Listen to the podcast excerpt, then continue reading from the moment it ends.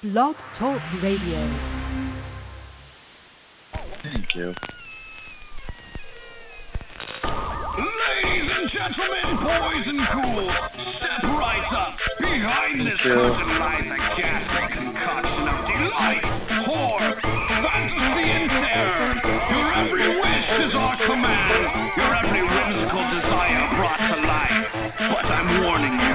Welcome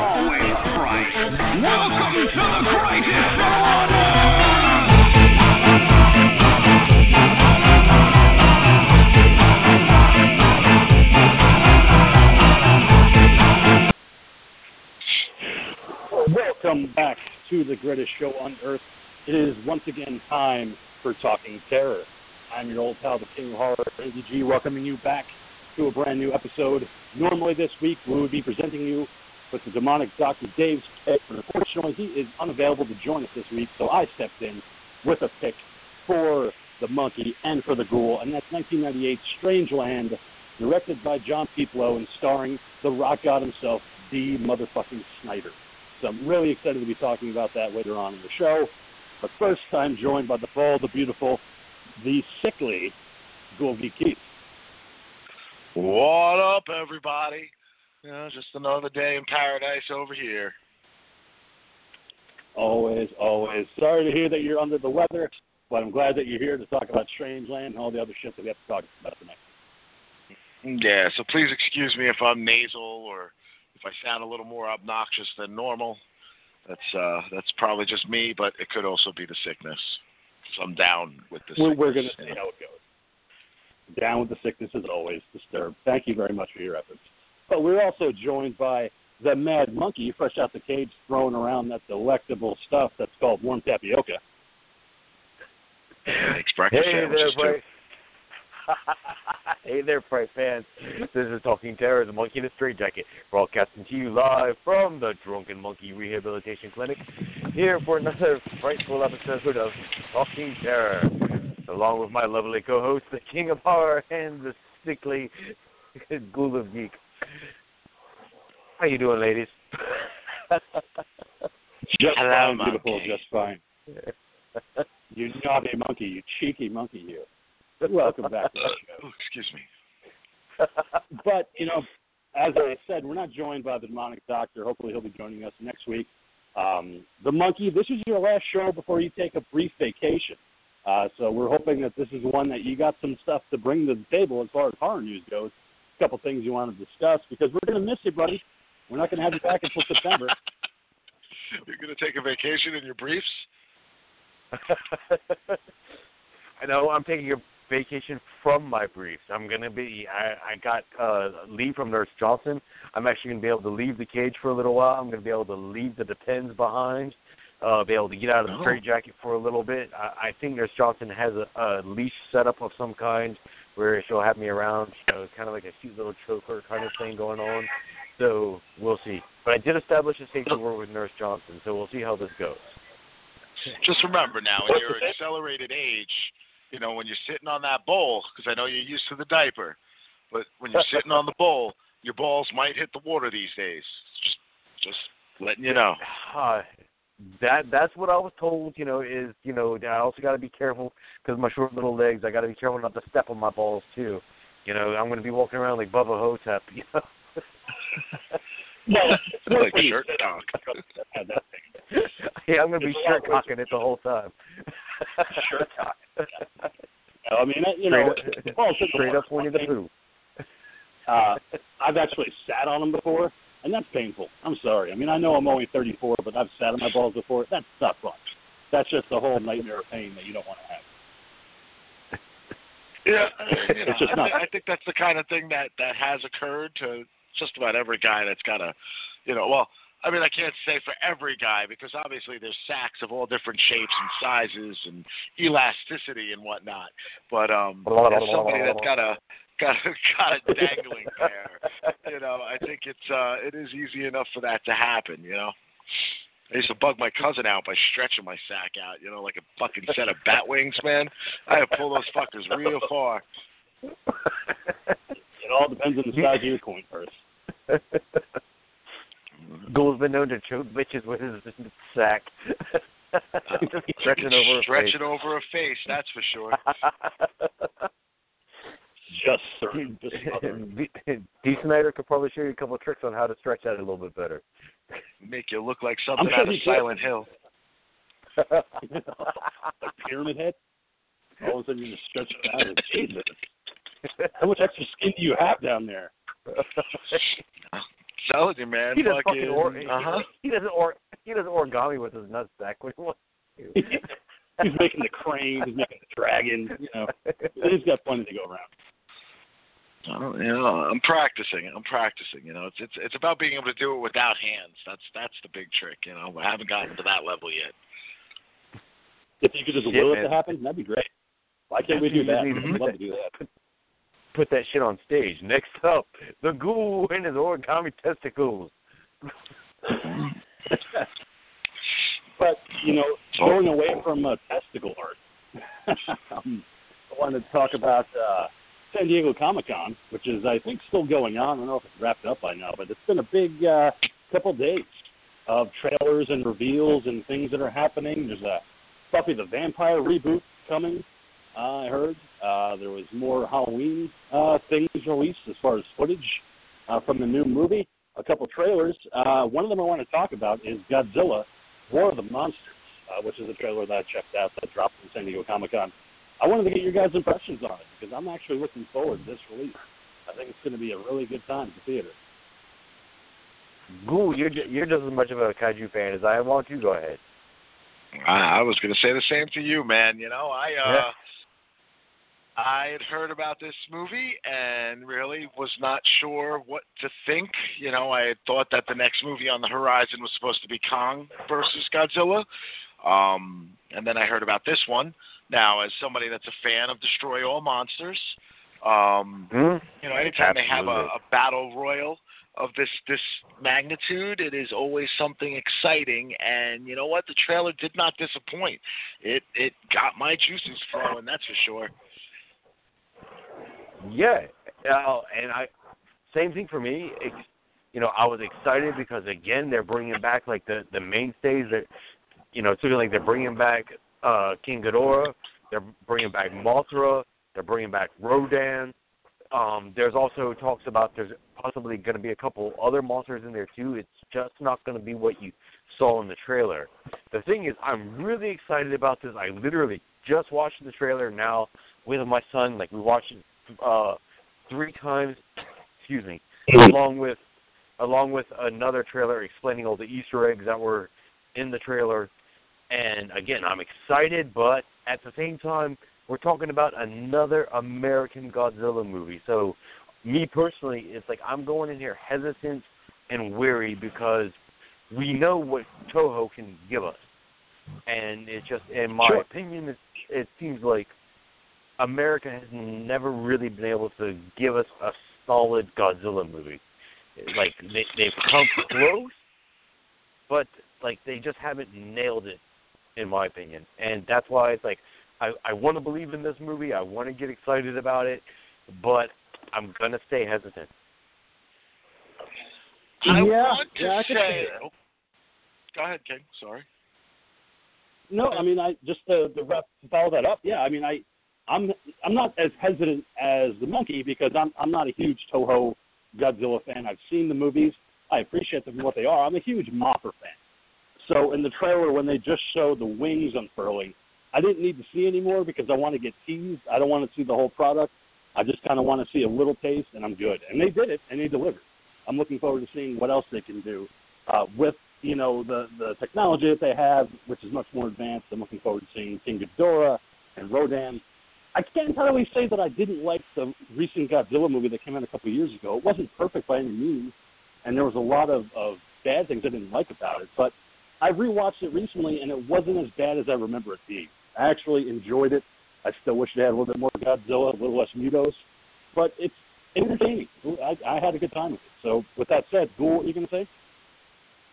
No, I was going to say, you know, the whole thing is, is, I mean, for one, the trailer was very well done.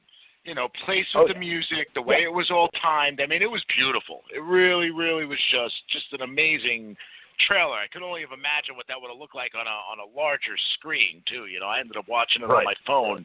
One of these days, I got to pop it up on my TV in the living room just to at least get it in somewhat of a bigger format. Um, in regards to the release from a couple years ago, I mean, we've spoken about it, you know, a number of times here. Yeah. Um, you know, obviously the biggest problem, like at least in my opinion, with that film was just kind of like you said, it was the lack of Godzilla. Um, you know, going into the movie, you know, we have had 50 plus years of Godzilla by this point, you know. There's no reason to play the uh the Heidi game. Like, oh, we're not going to show him to you. Oh, we're not going to show him to you. Oh, surprise, it's a fucking dinosaur. Like, no, just give us Godzilla. I don't need him to be a good guy. I just need him to be fucking fucking shit up. And you know, from looking at the original trailers to that movie, it really looked like it was going to be about a specialized military unit going up against this gigantic fucking force of nature. And that was exactly the movie I went in there expecting to see, and that was not the movie that got delivered. Um, I too have revisited it since, and yeah, it, it was not quite as disappointing as I remembered it too. I do think they got the formula right with Skull Island, though. And that kind of excites Yes, me, being yeah. that I know that you know we're we're talking about companies that are working together here. Um, you know, so so I'd like to see what they're going to present with this. Um, the one thing I think I caught in the trailer, but I'm not sure. I obviously have no way to to, to know for a fact. Um, I could have sworn I saw a turtle head, which makes me think Gamera is going to be in this. Um, I- Cameron. Yeah, I'm I'm not so, so much sure if it's Gamera or if it's if that's maybe supposed to be Mothra in its larva state. Mm. Okay. Okay. You know, th- th- that's what I was thinking. Maybe it was. You know, but again, they were saying that they're going to have more monsters in there. But like you just said, them saying you know playing the whole Heidi game, you know, and shit like that. They came back now with this new trailer and made a statement that, yeah, they're bringing more monsters because, you know, th- their excuse was they wanted to ease the audience into kaiju movie, you know, and ease the audience into Godzilla. And it was, and me personally, I was like, what the fuck, man? Like the Ghoul just said, was it's a fucking Godzilla movie. There's no reason to ease or hide in anything, especially when we just had Pacific Rim right around the same time and stuff like that. We mm-hmm. we had Cloverfield that was around the same time, and it's like, you know, giant monsters. You don't need to play the Heidi game, and you know, don't give us like I, the Toho movies. Is like has a nice balance of it's about fifty percent people and fifty percent kaiju. You know, as as far as tr- screen time, and it just seems like with the American movies, they just for some reason are just so shy about putting those monsters up on the big screen and letting us just have fun watching them r- romp it out. Mhm. Excuse me. Sorry. Good point. Um, you know, and uh, you know, Easter eggs for the trailer. I didn't really look up too many Easter eggs, but I did see one over on Bloody Disgusting. It said that the Pazuzu statue from Exorcist is somewhere in the Godzilla King Monsters trailer. I saw that I did not spot it. I did not spot it, but apparently it's there. Um, but I'm also wondering, since um, Godzilla versus King Kong is coming out in 2020, are they going to tease that in King of Monsters? Is there going to be an appearance or at least a mention of King Kong in this upcoming film? Well, well, the one thing I can tell you is, um, in the trailer that was going on, you have all the stuff with this military installation and whatnot, and the military installation are is the same group of military people that were involved with the Kong movie. So now we're starting Okay. to get some tie tie overs going on there.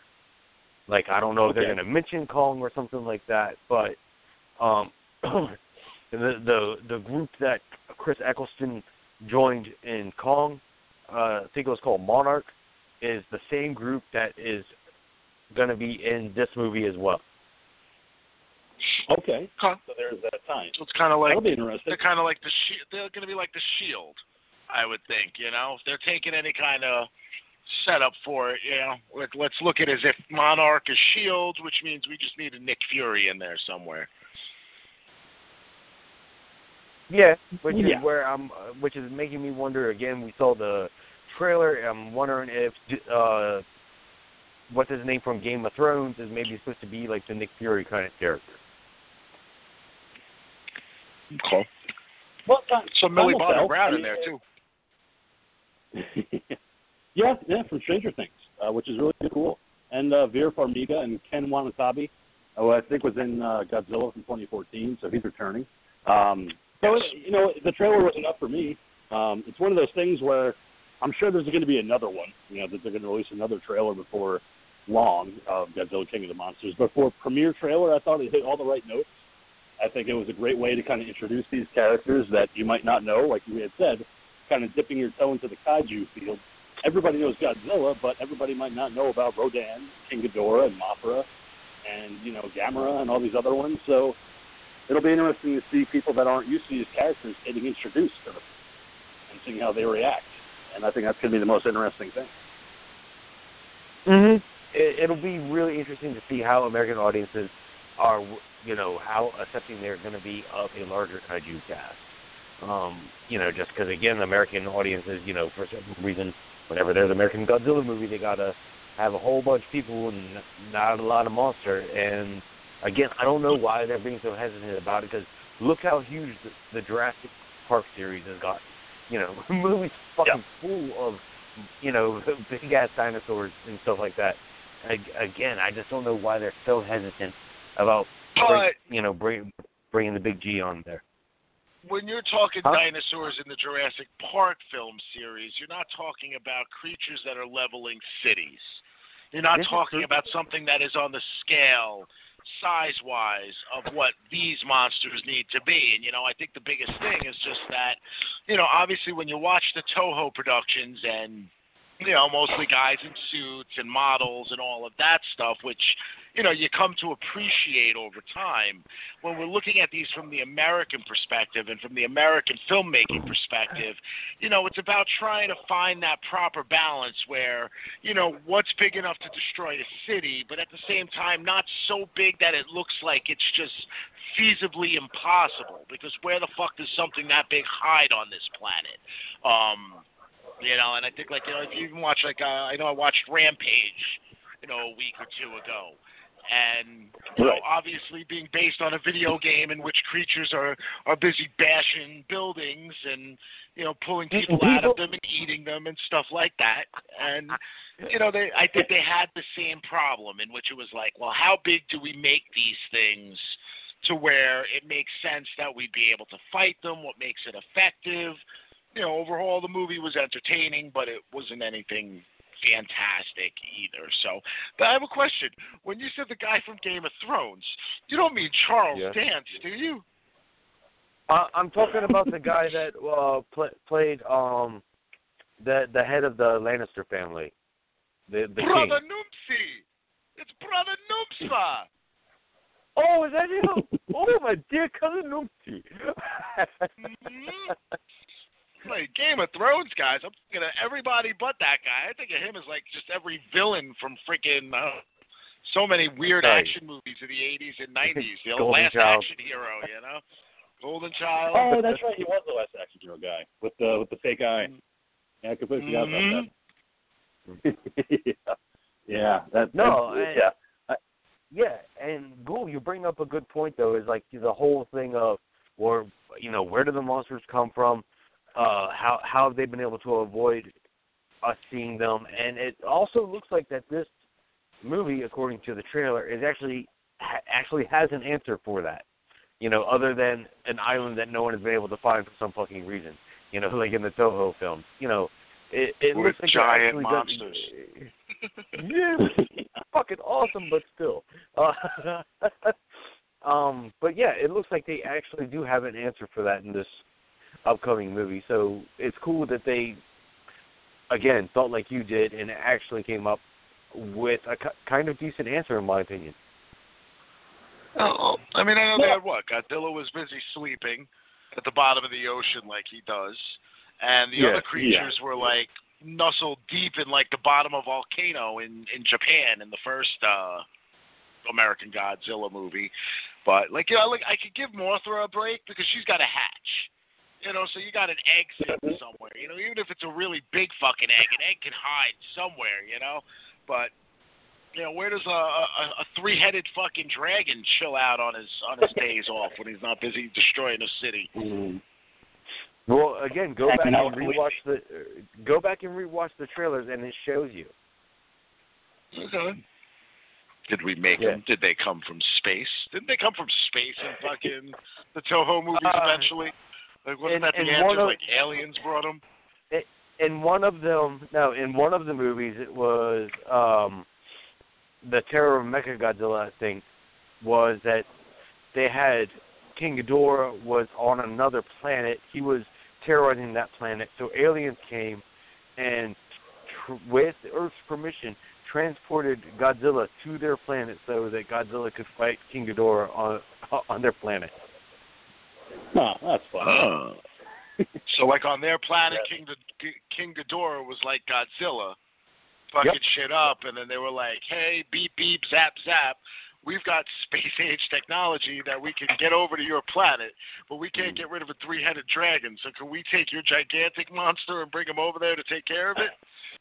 Yep, and they come down and like put put him in this cheesy, you know, re- retro-looking tractor beam thing, and there you have a, a U- mm. UFO flying through space with Godzilla trailing behind in a, little oval of, you know, gravitational field stuff.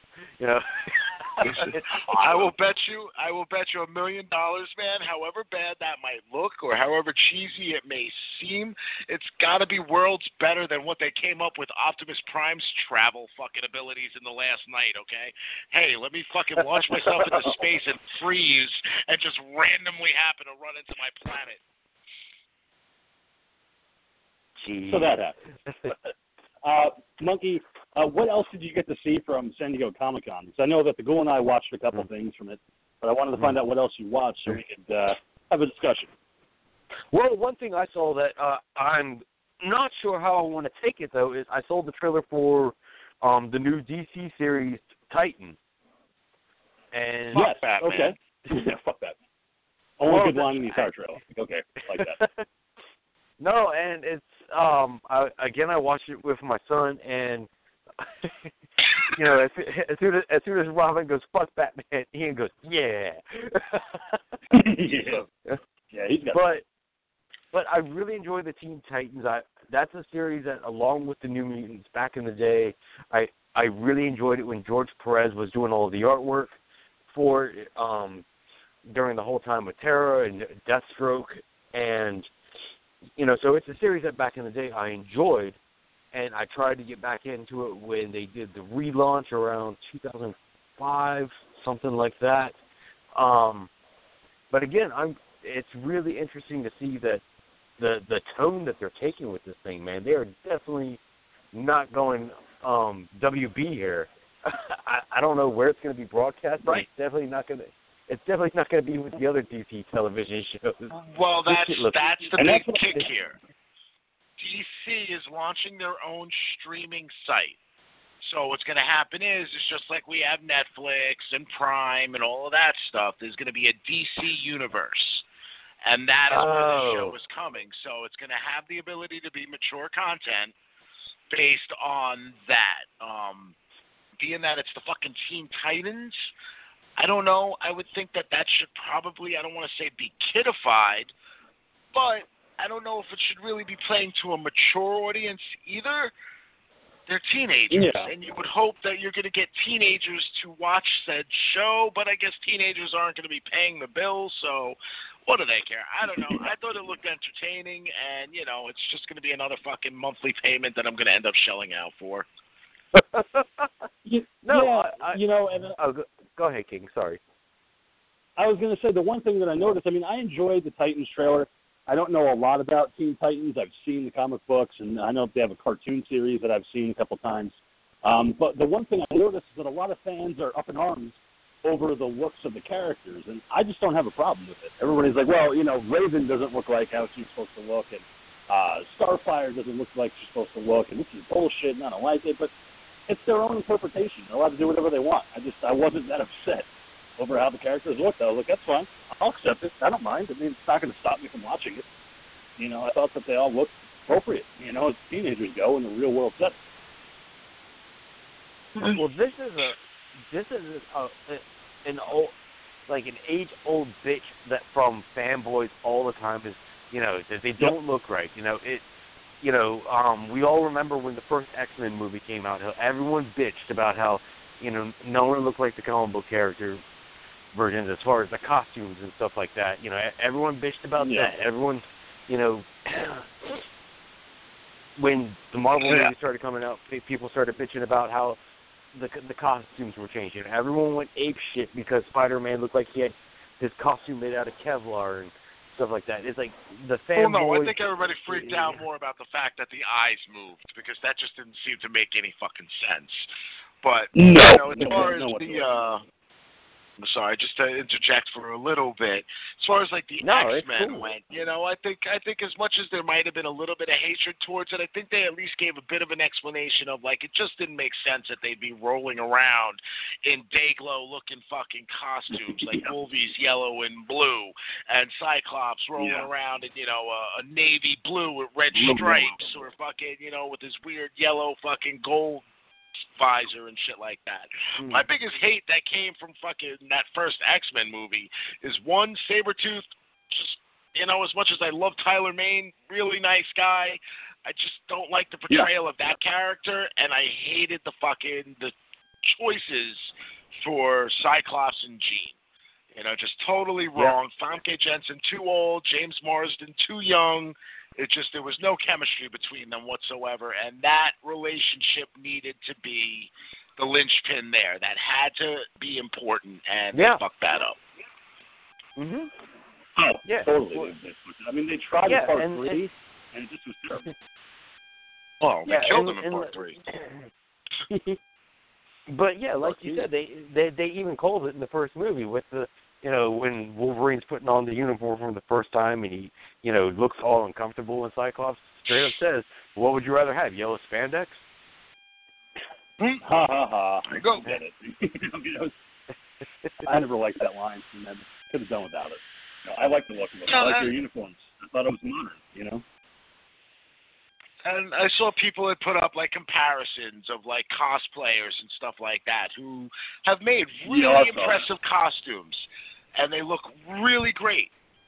Photographs, you know, and that's the thing. Like those costumes may look wonderful, but the fact is, is when we're doing a television show, or you're doing a movie or something like that, they have to also be useful.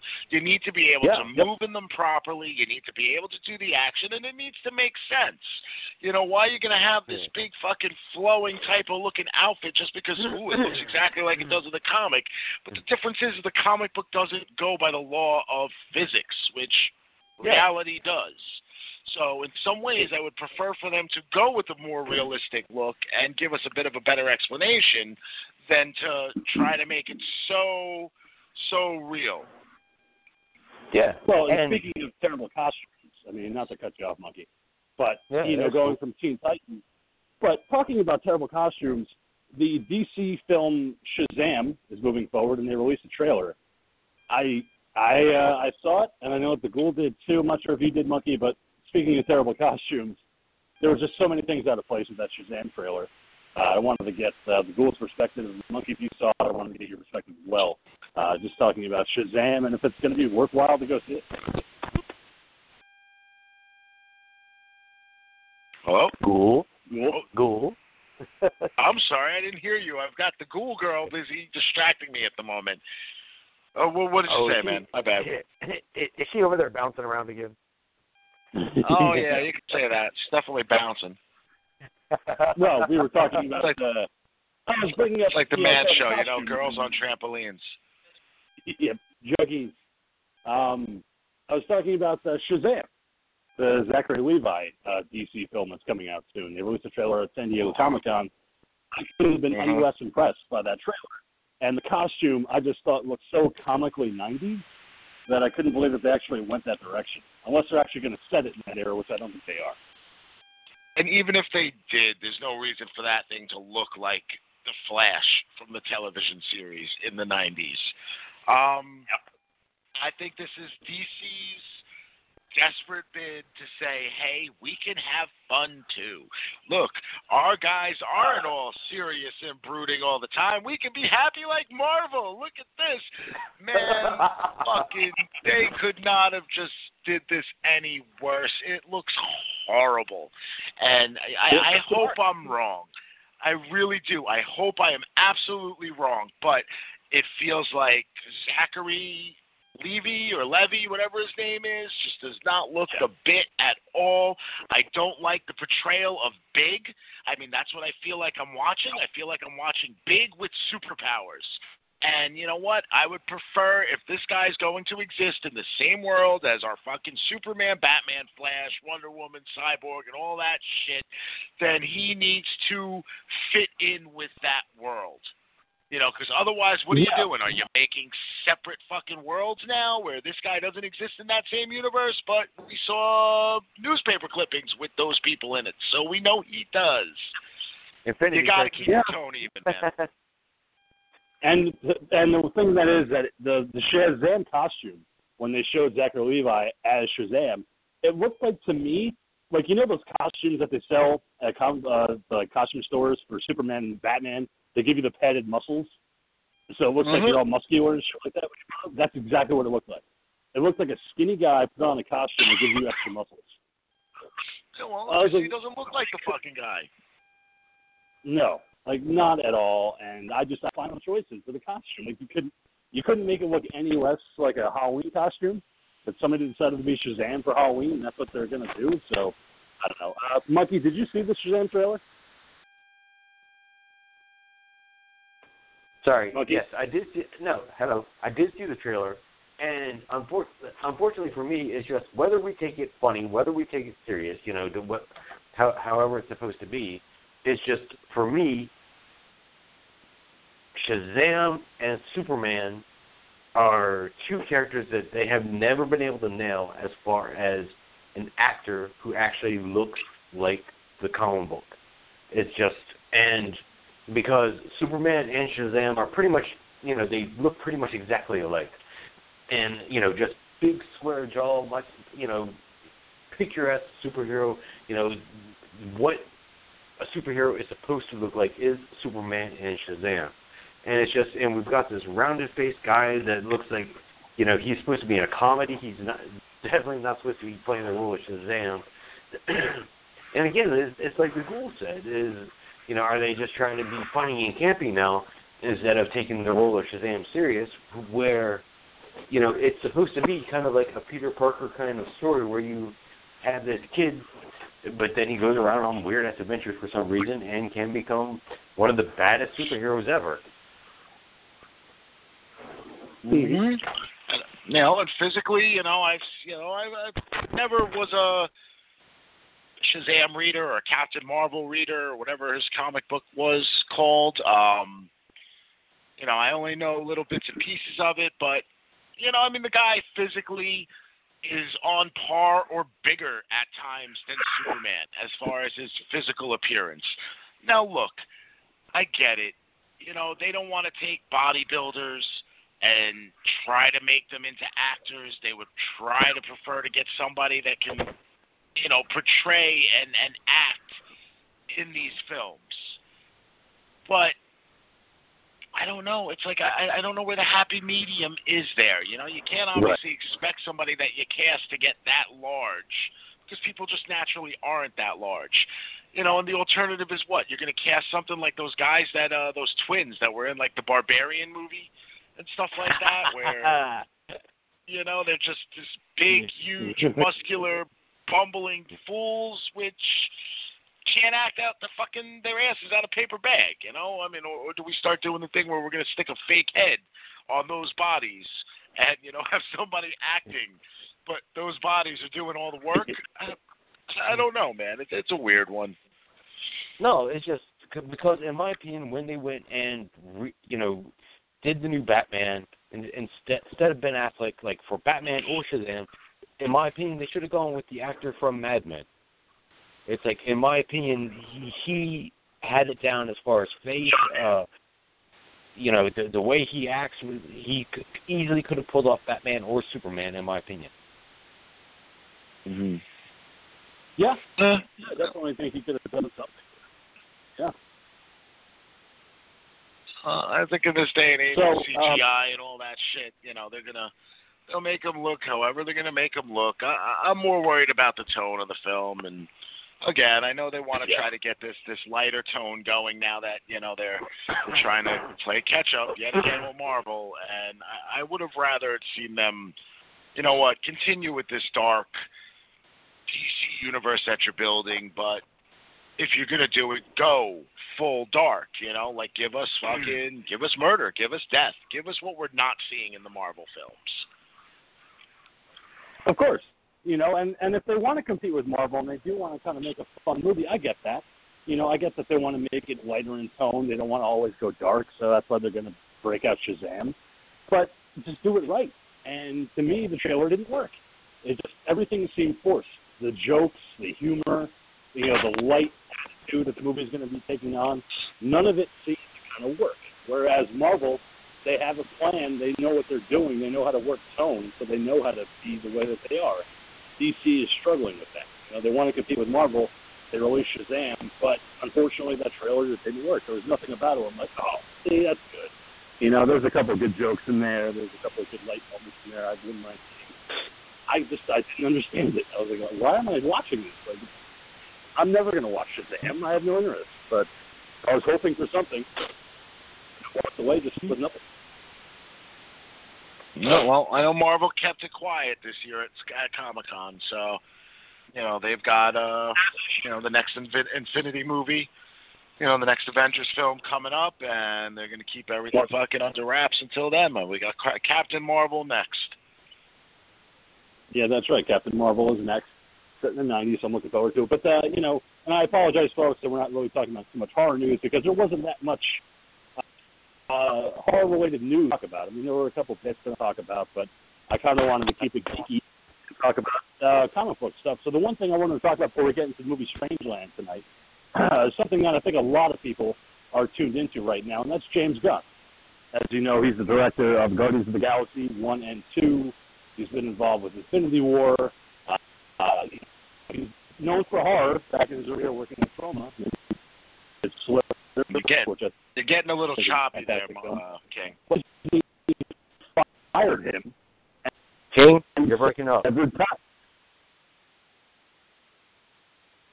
King. Am I good now? Have you been borrowing the doctor's cell phone? Can you hear me now? Am I good? Uh, Am I okay Yeah. now? Yeah, you're better now. Am I now? Okay. Well, you know, I- Disney separated uh, because of Twitter committed 10 years prior. So I don't think it's the right, but I think it's 10 years ago. He's a bigger person now. He's much more mature. He's learned from his mistakes in the past. But the outcry for him to be rehired is amazing to see. So what I wanted to get is your perspective on Disney firing him. Was it uh, just one of these things where we live in an environment now where if somebody says that guy said something years ago that's really off collar, fire him, and they just do it without really kind of thinking about it. Well, I mean, you know my opinion on this kind of shit, man. I mean, we're, you know, well, one of the things that we have in this country is the right to free speech, and you know, we can say whatever the fuck we want, whatever our opinion is, wherever.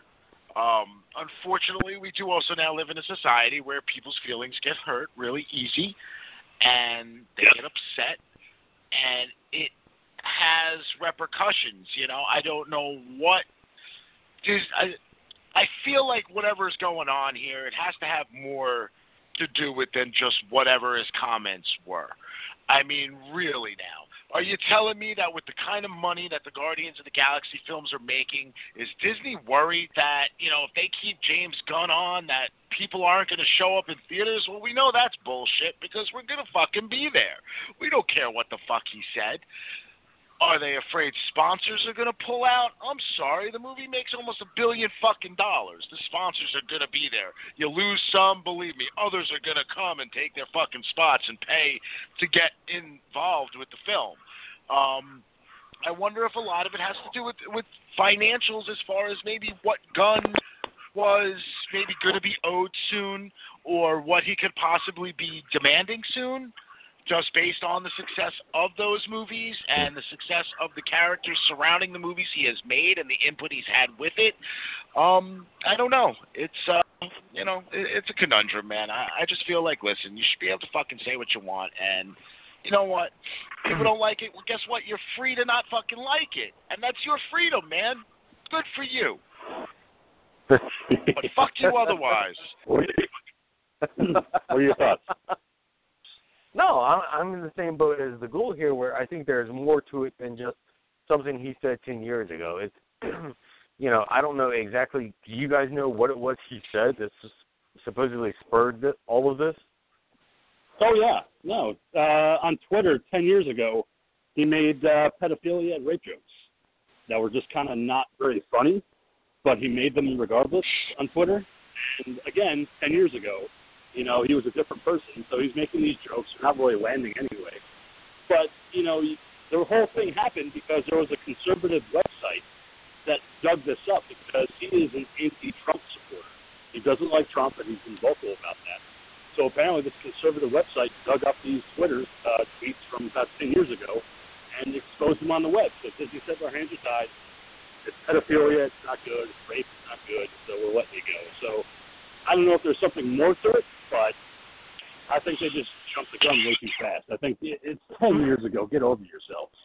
You know, he's he's I mean, a hit, and even the, two, stars like I'm David looking at the two tweets right and now. you know, other people that are a part of the Guardians of the Galaxy movie are saying this is ridiculous. Bring him back. Ten years ago, like you know, you can't hold a guy you know accountable for something he said ten years ago. He's a different person. Uh, this is this is Disney being Disney. You know, I mean, the fact of the matter is, like, okay, you look at what, at the the tweets that he had put out there, and you know, I mean, basically, he's making light of pedophilia and rape. Um, you know, obviously, very sensitive subjects. Uh, something Right. that you know, I obviously would never condone.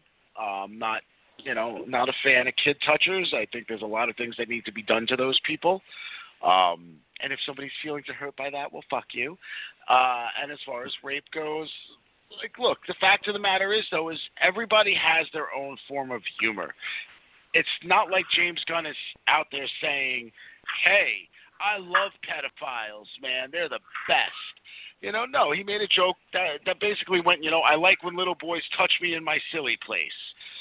But man, look, how many fucking priest jokes are there out there? I just read, I was just looking at a fucking meme that went flying by, and it was one of those where they showed, you know, the boy I like, and it was like this little boy, you know, and his father, and this and that, and this and that, you know, his girlfriend, and it was showing all these different images, and I didn't even put two and two together until the end when it said, you know, me, and it's a picture of a priest, you know, and I was like, wow, that's fucked up.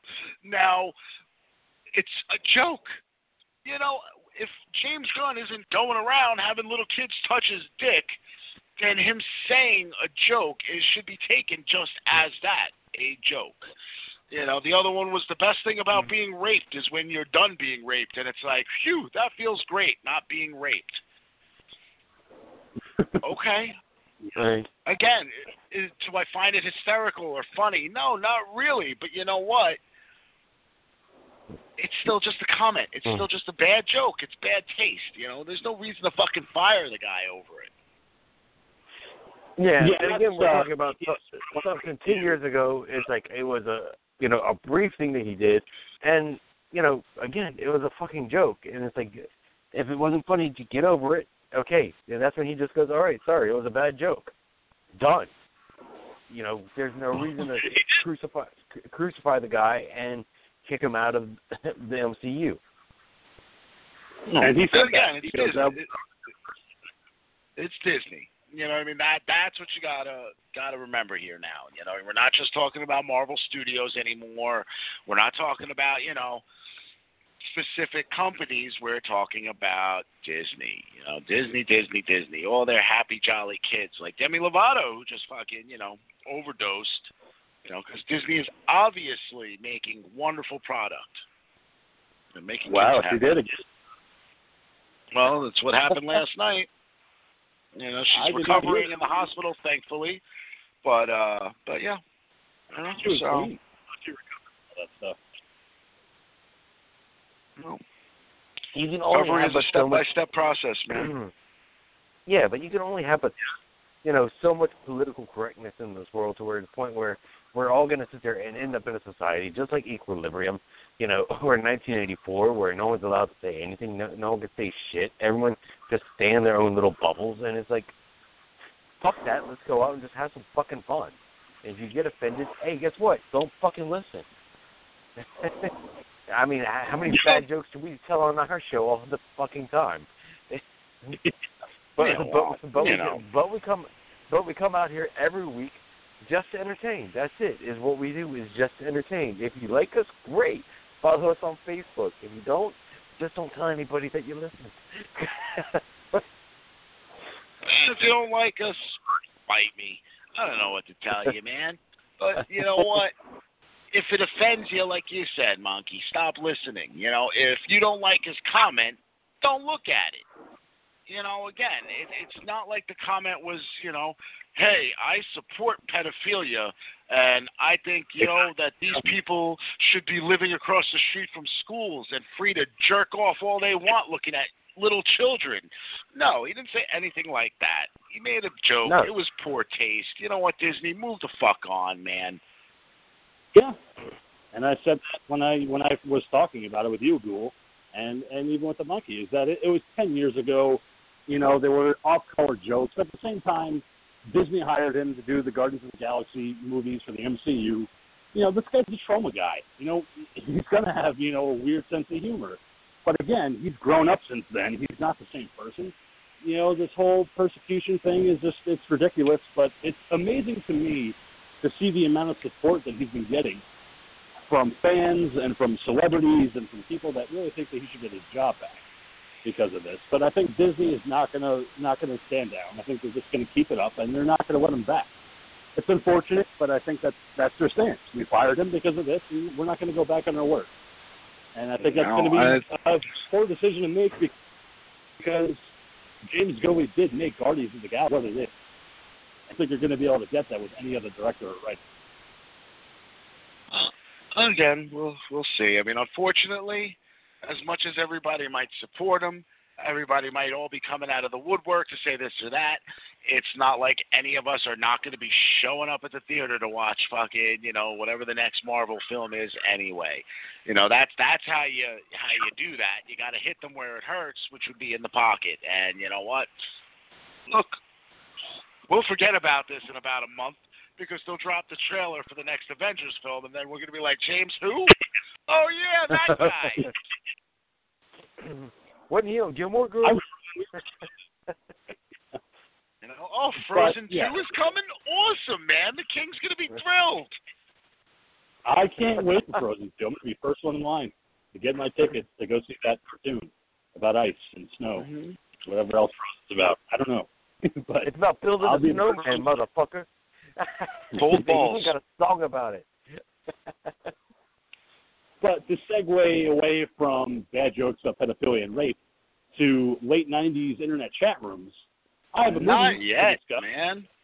You got to slow down, dude. Oh, 'Cause, I think know, so. I think the one, uh, the, the one, the one other big trailer for me, anyway, at San Diego Comic Con, obviously, would be the fact that we're getting the first female Doctor in Doctor Who. But that's that- been around, though. It's not nothing new. I mean, that's We've I known about know, that. but they kind of gave, yeah, but they kind of gave us like our first taste of it. You know, some new images, some shots from the series. It's gonna be a weird transition, man. I really hope that they can keep this series dark, as as it's been the last couple of years. Um, Peter Capaldi might not have been my favorite Doctor, but you know Mhm. he still personified the character. Um, and you know what? They get me every fucking time with these finales. I might hate the guy the entire time he's the doctor, and yet when it's time to fucking go, I turn into like a weepy fool. I'm like, oh my god, I can't believe it. You know, and most of the time it's because they bring back other characters, and it was like, oh man, he fucking remembers this. God damn it, I'm such a girl. um, but that's basically what occurs with this kind of stuff, man. And uh and yeah, I mean, for some of the images that I've seen and, and everything, it's going to be, uh, I don't know, it's going to be a weird ride, man. And uh, uh, give her uh, a lot of credit. She's taking on a big role with a lot of history, and uh, I wish her, I wish her luck. That is for sure. Jo- Jodie Whittaker is our doctor. Yeah, And and going handle just. Yeah, and real quick, I just wanted to say that yeah, I thought Capaldi was a great doctor. I just thought, unfortunately, he just got nailed with some really shitty writing and some really crappy co-stars. Um, Yeah. and he and he just wasn't able to really dial in his doctor. I thought he did a great job. I'm gonna miss him, you know, because I just never because I thought he just never really had a chance to reach his potential as for playing a role that I know was a childhood dream of his just because you know, seeing him on talk shows talking about growing up and what you know, think, talking about just sitting around being stoned and how cool it would be to be the doctor one day and, you know, I'm going, Yeah, that's never gonna fucking happen. Mhm. Well, I, I feel I do feel bad for him too because I don't know if it was so much about the writing because it was Moffat who did a lot of the Matt Smith stuff. Um, yeah. And you know, as far as companions go, I mean, he had Clara for a long stretch of time, which Matt Smith also had her. She's one of my favorites. You know, I mean, besides being extremely fucking cute, you know, she uh, I, I felt like she was a solid companion. Um, I think the other problem that you know Capaldi ran into in this specific case was also being in that dreaded position of following up not just one fantastic doctor, but two. It was already, you know, a, a, quick jolt to go from David Tennant to Matt Smith. And everybody was very, you know, wary about that, but yet Matt Smith just captured you right off the bat with just that that strange youthfulness that he had and that energy that he was exuding and he just whisked you away with it and it was a harsh abrupt stop to go to Capaldi who was just very you know he's old and he's dour again and it felt more like the doctors that were around in like the 60s and 70s than it did the latest versions of him um, and that that's that's a hard thing to do. It's a hard thing to do to the audience. Um, you know, the show gets hugely popular over here, and then what do you do? You do what the show is known for, which is switch doctors. But you went in a direction that I felt was more decidedly British than American, and I think that created this huge backlash where all of a sudden this show, which gained all this popularity real fast, vanished just as quickly here. You know, like one minute everything around here was fucking Doctor Who, and then all of a sudden it's just gone. Yeah, you're you're right. But again, you know, um, we'll give Jodie Whit- Whittaker her chance, and hopefully she'll be able to pull this off. Of course. And if not, they'll just change her anyway. So it's all good. well, they're going.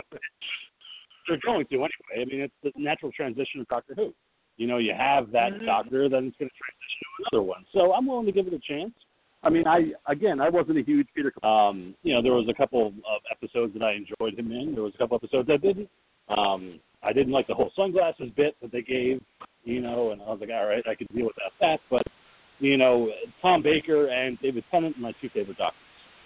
You know, and I'll mm-hmm. always rest my laurels on that. I do like Matt Smith, but at the same time, David Tennant and Tom Baker to me were my two favorite doctors. So, it, but like the Ghoul said, it is an interesting thing because there was that big boom for a little while here in the States where everybody was crazy about Doctor Who. There was Hot Topic and Spencer's were selling Doctor Who merchandise and sonic screwdrivers and posters and hats and all this stuff. And then when Peter Capaldi took over, the wave kind of died down and you didn't really hear about it as much. You know, the wave of Doctor Who stuff kind of went by the wayside a bit. So it's interesting to think that maybe that was why it died down because you have Peter Capaldi playing Doctor now. But I think with the new Doctor being female, I think we're going to see a pickup again. I think people are going to be really interested to see how they handle it. You know that. Yep. Mhm.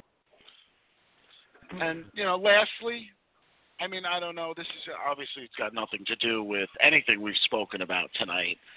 Um, it does tie into the '90s at some point, but you know, I've been given a lot of thinking to the Terminator franchise, and you know, I, uh, I we we recently, of course, you know, went and I felt like watching T2, so I bought T2. And then me being the, the completionist that I am, had to, of course, buy Terminator 1, 3, 4, and 5, well, Salvation and Genesis and whatnot. Um, now I know Salvation was meant to originally be a trilogy, but that got canceled. And then Genesis was, you know, originally set to be a trilogy, and then that got canceled for, you know, whatever purposes, because whatever they were trying to build with that whole thing. But it got me thinking about the series as a whole, you know, because I know Cameron's supposed to get his claws back into it soon. And what it made me realize was this, you know, the fucking premise of that movie really never made any fucking sense to begin with at all. no. You know, it's just really it's an implausibility loop. It just doesn't make any sense because the only way that they would have known originally that the Terminator was going to be sent back in time to kill Sarah Connor was if it happened. And if it happened, John Connor would have never been born to even know that it happened in the first place to send back the other to send back Kyle Reese to begin with.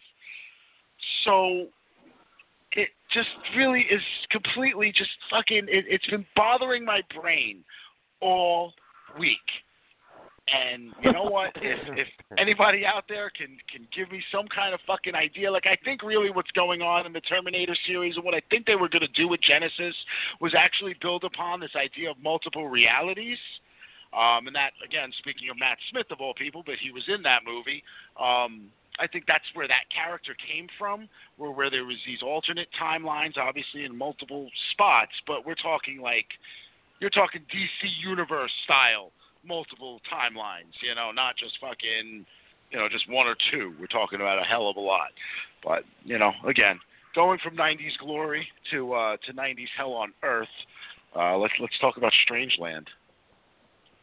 I'm looking forward to it. So yeah, um, 1998, Strangeland, directed by John Pieplow. Uh, Dee Snider wrote the story. He produced it. He picked the soundtrack. Uh, the premise is that we're talking about late 90s internet chat rooms. And there's a man by the name of Captain Howdy who uses his internet chat rooms to lure teenage boys and girls to his house where he can proceed to torture them by various devices of piercings and body modifications and scarrings. But unfortunately, one time he picks the wrong person to fuck with and he kidnaps the daughter of a detective who is dead set on finding who this person is, finding out what the whole thing with body modifications are. And that is the initial premise of Strangeland. There's a lot more to discuss, but I wanted to give the initial uh, premise of Strangeland.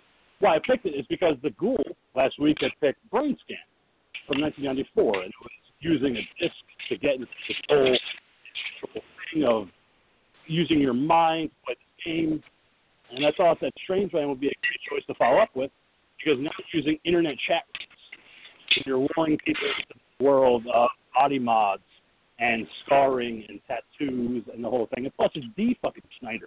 You know, a guy that I've always worshipped as part of Twisted Sister, as being a rock god. He's going to be at NJ HorrorCon.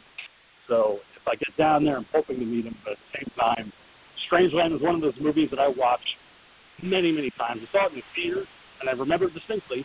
And I think the Ghoul remembers this theater over in Marlboro, the Regal Cinema, was playing it in Mhm. October of 1998.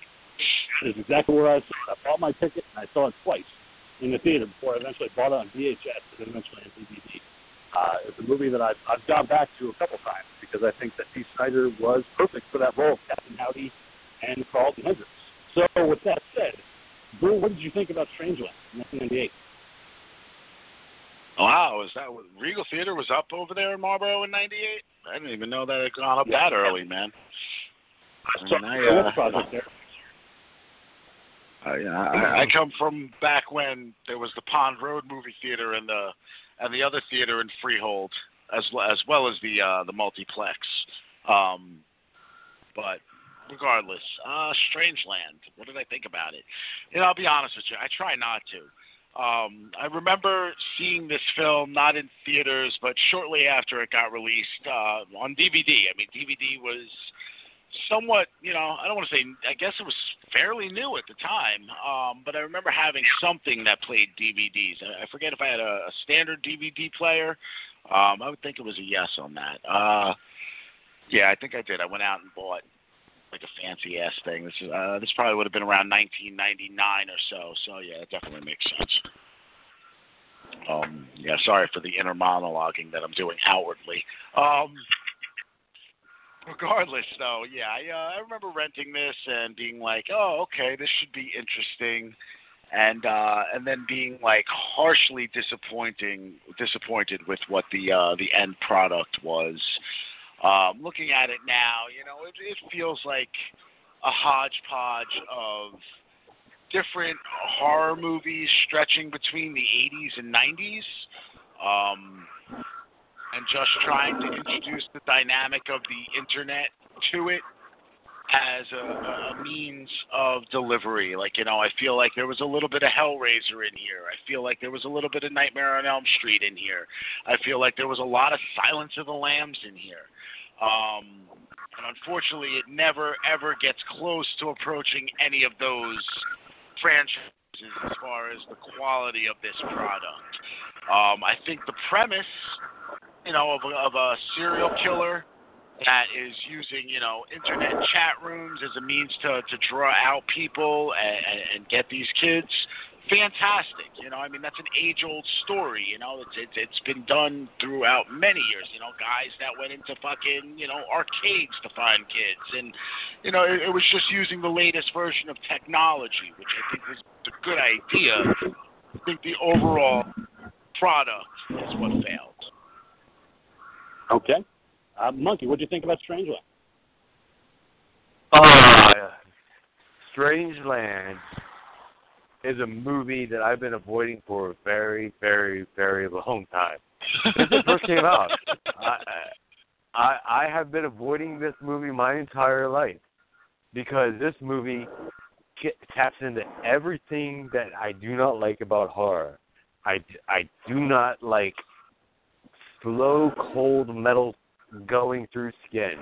Uh, I don't like, you know, skin. You have any piercings, monkey? No, no, I do not have piercings. I do not like piercings. Uh, you should get I- you pierced, man. nope, nope, nope, nope. Uh, It'll bring you closer to God. I don't like hooks in skin. I don't like pull. I don't like the pulling of flesh. It's like this is why it's like I I don't like Clive, like I Clive Barker movies make me feel uncomfortable, but I can get through them. This one I avoided just because I knew of the effects that were going to be in this movie, and it's just, oh man, this was a fucking rough ride for me. Um, Yeah. that being said, it's like this movie, effects wise, had everything in it that I was expecting to see in American Mary when we watched that. It's like this, you know, Right. when the Ghoul Ghoul and I were saying we were expecting real body horror. This is what I was expecting was something more along the lines of this, where it just, you know, made my fucking flesh crawl. It's just, oh man, it's just okay. But aside from all of that, it's like, you know, I I think it was a decent movie though, just because it got in there and actually told a decent story of going in there, snatching people up, you know, and it wasn't just kids, you know, there was Oh, adults in there too. yeah, but it's just, you know, and the overall storyline of, you know, our I, I don't want to I don't want to sit there and say serial killer because the king mentioned, you know, that he didn't actually kill anybody. All right, he was just a serial torturer. Uh, you know, interested Well, in bringing people Tiana- to higher planes Tiana- of existence. Tiana died. She- She died due to the things that he was doing, which would make him a murderer. Yeah, but she died. that's She died of a heart attack because she had a weak heart. It's not like he was planning yeah, on well, killing her. No, no, he wasn't premeditating killing her, but his torture is what led to her death, which that is murder. Yeah. At the very least, it's manslaughter. But I would say with what he was doing Yeah. to her, it was murder. No, but um, I, I, I like you know, other than that, like I enjoyed the movie. I, I enjoyed Dee Snider's portrayal of ta- tapping into horror, and I personally found this movie like I, I thought Dee Snider was doing what Rob Zombie had been trying to do this entire time, and actually put together a scary movie. And I, I thought he succeeded in pro- providing a story that was actually scary. And and unfortunately, it's like this movie got shot short. It's like it failed terribly in the movie theaters. It failed terribly on DVD. It's just you know, and I want to say I think that was probably because Dee Snider's name was attached to it. But I enjoyed his his role as Captain Howdy. I enjoyed his acting. I enjoyed what he did with the character, and I thought it was a fun time, as uncomfortable as it was. but still, it was. but still, it was an interesting horror movie to watch. Mhm. Yeah, and that's like you know we we had just talked about it a, few seconds ago when the monkey was talking about his review, uh, but it's true. You know, Tiana, who is with Genevieve, and Genevieve is played by Linda Cardellini, who you might know from Freaks and Scooby Doo, the live action movies that came out a couple years ago, and Grandma's Boy. I mean, this Grandma's is a very early role. And so Freaks yeah, and- it's Linda Card. Frankenstein. but I liked about the, these characters of Genevieve and Tiana is that you know they're using the chat rooms to talk to boys and talk to girls, and they're going to party, um, and that's how Captain Howdy kind of uses the internet. His advantage is by talking to people and pretending like he's a teenager, he's a student. You know, why don't you come over? So yeah, it, it is kind of hard. I mean, and the girl brought up a good point. Is Captain Howdy technically a murderer? because Tiana had a heart condition that they knew about, but because of what he was doing to her and what he had subjected her to, he is objectively a murderer. Even didn't kill her intentionally. It happened because she just couldn't handle what she was having to endure.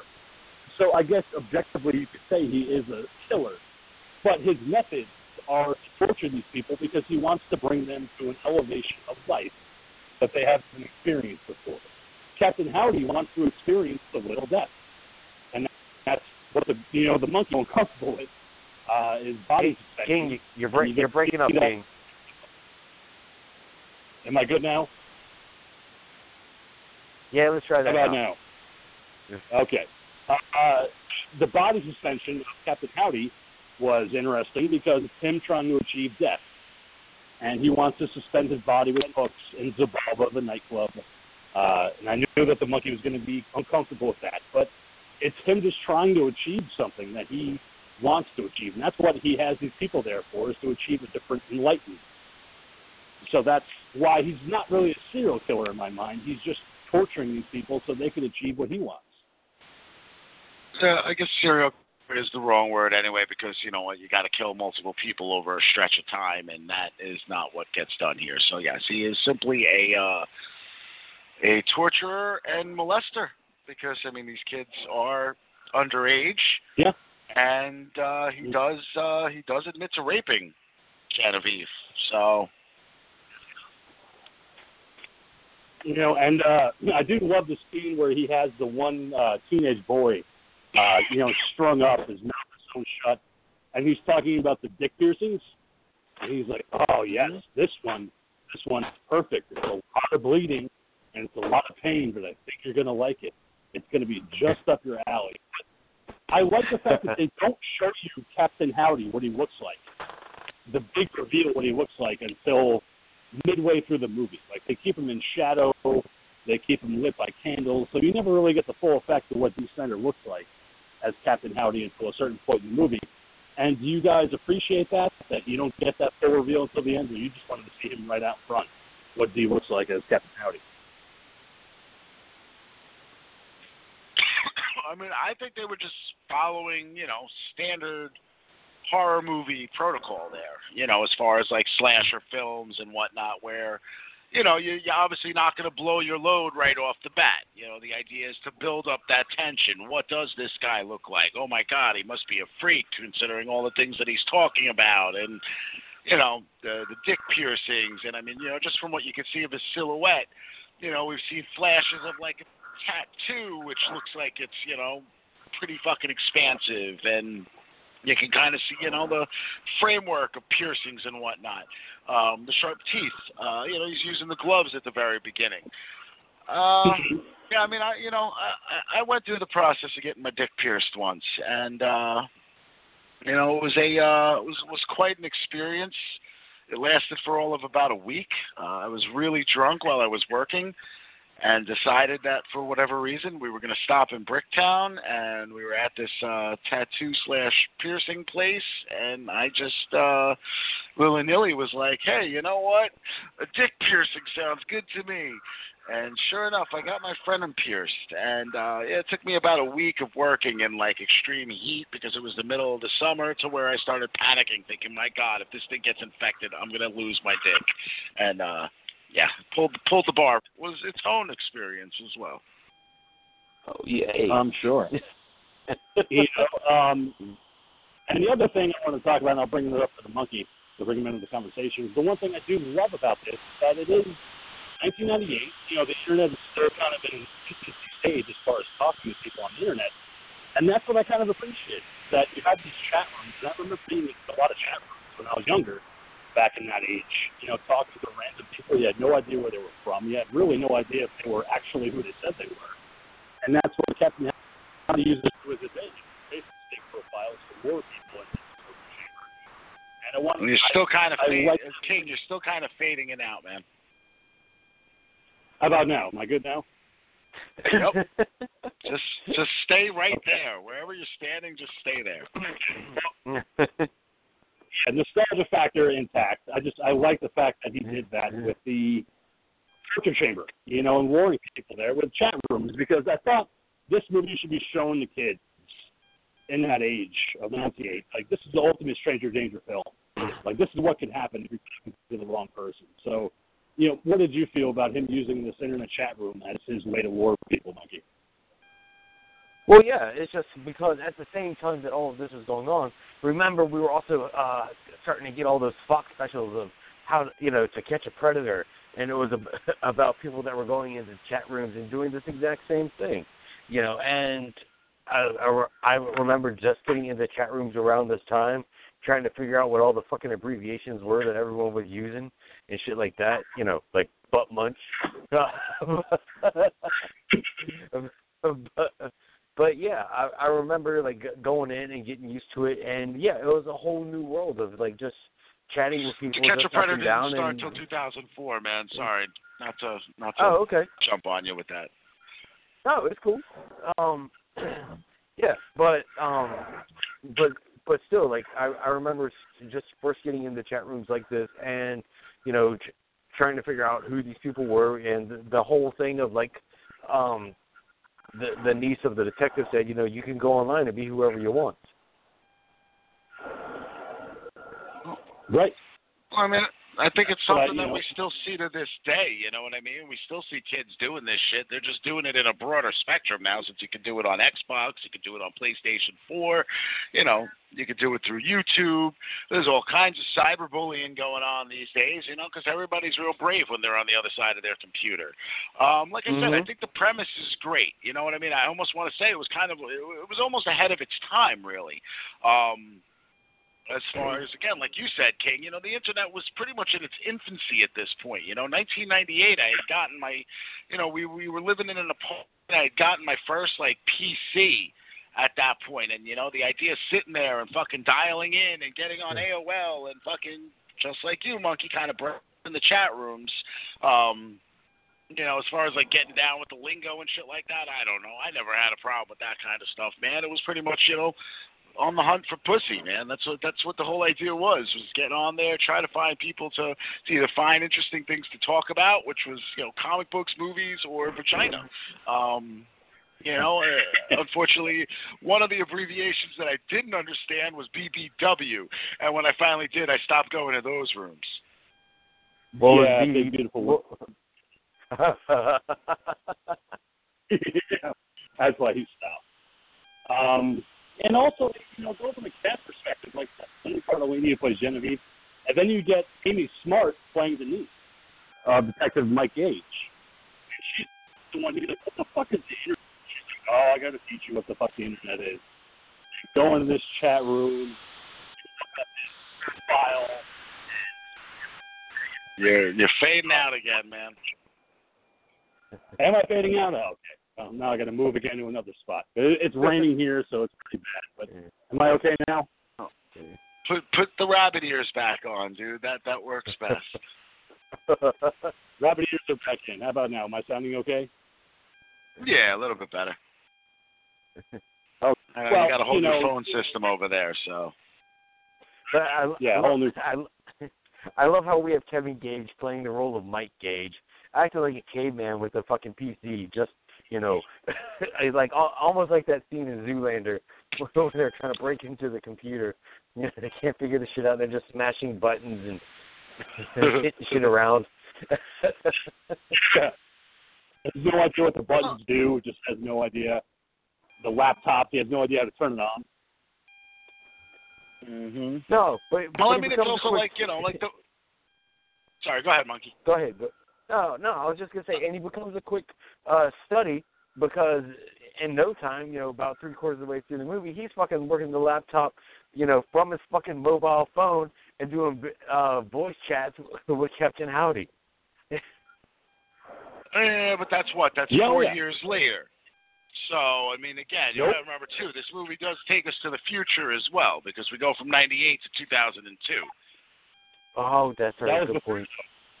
Before he captured Captain Howdy, when he was doing the voice gotcha. in his car. That was mm. before he was sitting in his car because he thought that he had the right location, and Captain Howdy brought him to a house of an old couple who were fucking, by the way. Good for you, man. At 90 years old, you're banging your wife. Proud of that guy in that one scene. Still getting it on, you know, but he knew because a SWAT reverse thing. in. He's in my pit. I was like, man, Was he's that still getting it on. was that You. Was that Blue Captain from Howdy. uh, from Old School? you my It boy, was. Blue. yeah, it would have been good if it was, but no. But it was cool to see that Captain Howdy was on to him, especially when he's sitting in his car and he's like, you know, oh, are you raised for us or I should call you cop? Okay, now you got balls. Now you're gonna try to take on this Captain Howdy. Well, Captain Howdy also figured that whole thing out while they were busy changing their profile. I mean, the dialogue that Captain Howdy is saying to himself at that point, um, I don't remember it verbatim, but basically what he was saying was talking about pretenders on the internet. Like he realized as they were doing it that they were trying to bait him. So he knew exactly what he was doing at that point. That's why he sent him to the wrong house. Which You was know, as soon as you know they go to that house, well, he knows that it's not teenagers, it's not some teenage kid because he can see from the one that he's at. But that was the problem, and I'm going to take this to the monkey as well. He's sitting in his car talking to Captain Howdy, doing the voice chats and talking back and forth. And then all of a sudden he sees that the, the recording of Captain Howdy's voice matches up with the collie barking in the background. And all of a sudden he's like, oh shit, there's the house. Like, it seemed way too easy that it happened that way. That all of a sudden he just realized that's where the house was. Like, Captain Howdy seemed too smart for that. It happened so simply. And that's, that's the one thing about this movie I didn't like, was how easily he was captured. Yeah, it's just why the fuck didn't he send him to a house across town? Why the fuck he send him to a house right next to his? yeah. Well, I think that's what comes down to a lot of, uh, you know, like serial killers and whatnot. That's where I feel like they're playing to the to the Silence of the Lambs crowd, in which it's like, you know, we got this guy who thinks he's so smart. You know, he's so much smarter than the cops. He's so much more evolved. There's no way this guy could figure out where he is, you know? So, of course, he's going to play a game with them. Plus, he thinks that, you know what, even if the guy does find him, he can take him down. He'll Yeah, good point. think by his size. You know, because Captain Howdy is built. You know, it's not like he's a shrimpy looking guy. You know, he's obviously working out and he's got a great figure, you know, so you figured he could take off if he has to take off. But the fact that it was just so easy for Mike to kind of tune into the dog barking in the background to the voice chat, he finds the basement where his daughter's being held and all these other being held. That's where he runs into the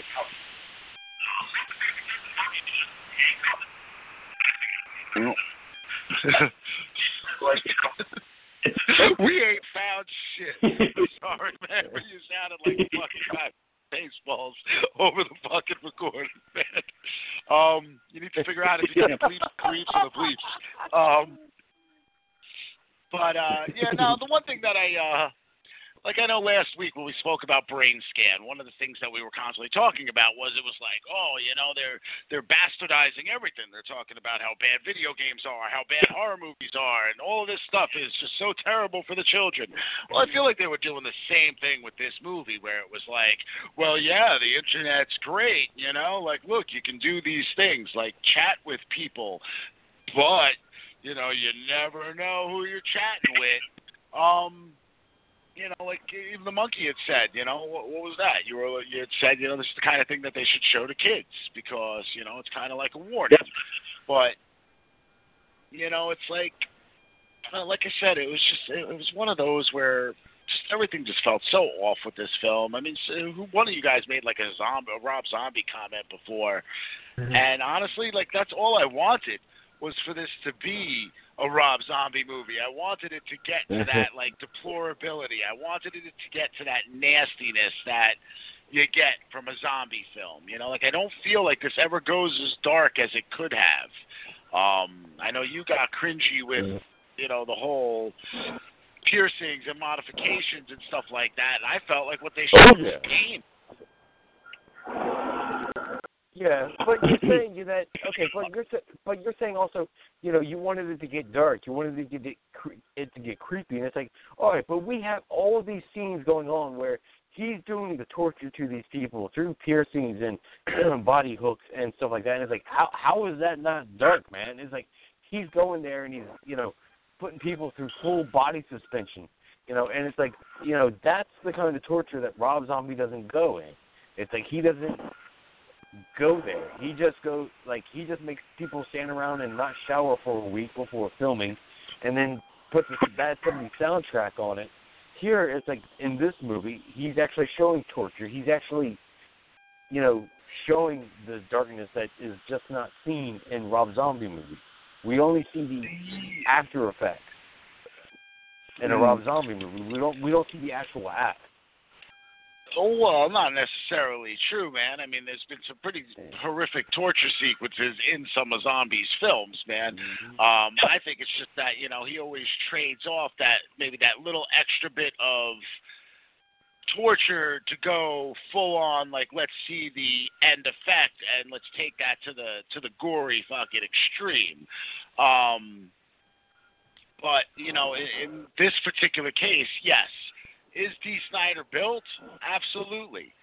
Does Oh, yeah. he sound threatening in any way, shape, or form? No. Um, I agree. He's got a very like just the the voice is silly. It just never sounds frightening. The shit that he's talking about, it's like, dude, you know, come on, man. You're about as fucking scary as a goddamn chia pet, man.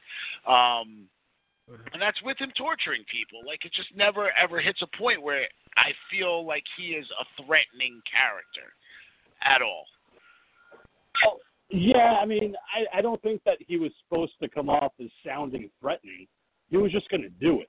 Like he's very philosophical, uh, Captain Howdy, when it comes to torturing people. He's not like I'm going to fucking cut your tits off, bitch. Like you know, he's not that type of guy. He's just very so philosophical when it comes to why he's doing what he's doing. Uh, what I did like though is that you have his arrest, and then you find out as we cut four years later that he was found not guilty by reason of insanity. Like, he's crazy. He needs medication. And that's what they give him. And I love the fact that Dee Snider said the worst part of making this movie is the fact that they made him wear a cardigan. He hated that fucking cardigan all through filming. He thought it was the worst. He's like, I hate wearing this. Itchy. It sucks. I was an old man. But it was great to show Carl Hendricks, the actual man, coming back to who he was because of medication. Because when he's medicated that he's supposed to be, he's not necessarily anymore. He's rehabilitated. That's why he which I thought was a great point. Okay, now, okay. First of all, you're breaking up really bad again. But okay, I'm I'm going to disagree with you here though, is because I just felt like he was not cured or anything. No, it's like he went through the bullshit. He read books, and he was just he was just drugged. It's like he wasn't cured. He was just drugged. Like there there was nothing of a changing going around. It's like I I never took it as he was cured. I just took it as he was just dumbed, dumbed down like a kid on Ritalin. You know, I I didn't take that as I a cure. I just Well, I mean, uh, again, yeah, King, you're breaking up real bad. Uh, I'm just gonna cut in on this one, man. I mean, we have. I mean, this this obviously brings to light, you know, and again, that's the the, the one good thing I guess that I can say comes out of the movie is the debate on the quote unquote healing that occurs here. I mean, we have a four-year stint, um, one year in which he was in jail, um, you know, and then, uh, you know, obviously he gets, you know, released based on the fact that he's he's found not guilty by reason of insanity. Um, he Yeah. goes to a mental institution where, you know, yes, obviously they're going to try a lot of combinations of medication to figure out what will actually work for him. I mean, mental illness, you know, when you're talking about illness of the brain, it's not something that is fixable. It's something that can be altered. It's something that can maybe be controlled, which I think in this case is what we were seeing with the medication. Um, you know, they talk about like chemical castration and shit like that. Um, whatever urges he was having, whatever delusions he was having, were what were causing him to become the Captain Howdy character. Um, you know, this medication was keeping those at bay and making him more of a quote unquote adjusted person in the eyes of society. Um, but I think you know the, the the bigger debate that occurs obviously in this film is how the people of the town decide to treat him. And like these are the things that I feel like and believe me, the last thing I want to say is I wish this movie was longer. But I do wish that they if they were going to explore this stuff that they actually took a little bit of time to explore it. Basically, he gets out of the mental hospital. A crowd of people go in front of his house. He comes out in his cardigan and makeup that makes him look like a normal person with his hair combed back and put in a ponytail. And the next thing we know, the town's fucking got a lynch mob put together and they're dragging him out, beating the fuck out of him. His pills go bye bye. They hang him the tree breaks and he's back to Captain Howdy mode. Now, number one, that's not how medication works. You know, it takes time for that kind of shit to actually build up in your system, and it's not like if you missed your fucking meds for, you know, an hour or two, all of a sudden you're back to being fucking maniacal fucking lunatic.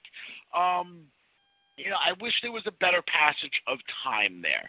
I wish there was a better exploration of one thing that I do feel we have as a problem in our society today, and that's with our penal system and our mental health care uh, areas. You know, I feel like we're a society in which we want people to go for what we call rehabilitation. We want to put people in jail, but our our, our idea for it is, well, we're going to put them in jail and we're just going to leave them there there's no coming back from from that you know? We can't people that come out of jail they can't get jobs you know? They they have trouble just fitting into society in general because of whatever it is. So what is the purpose of them serving time in prison if we're not even going to allow the idea that they came to grips with what they did wrong while they were in there. They paid their penalties and came out and have every, you know, every right to be a regular member of society. You know, we have a, a criminal hmm. justice system that we don't believe in, and yet we hmm. stick fucking thousands upon thousands of people in there. Well, No, does that sound any better? Does that sound okay now? yeah, yeah, we actually hear you now. Okay. Well, uh, I completely agree with what the crew was saying. Um, but again, it's a 90 minute movie, you know, so you can't really go into to depth, unfortunately. And like the Ghoul said, he wishes the movie could have been longer. At the same time, he wishes it couldn't. I agree.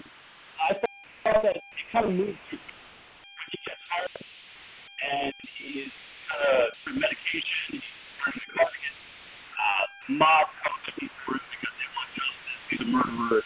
They don't believe that he should be back home. Like what Chris Roberts is leading the charge. This Jackson you know, There's- full justice activity. Kind of doing what he was doing. you know, reversal. You know, he's going from the guy that all who's leading the charge, Carlton Hendricks. And I thought, character. I don't know what you guys thought. I'm going to use leading the charge again.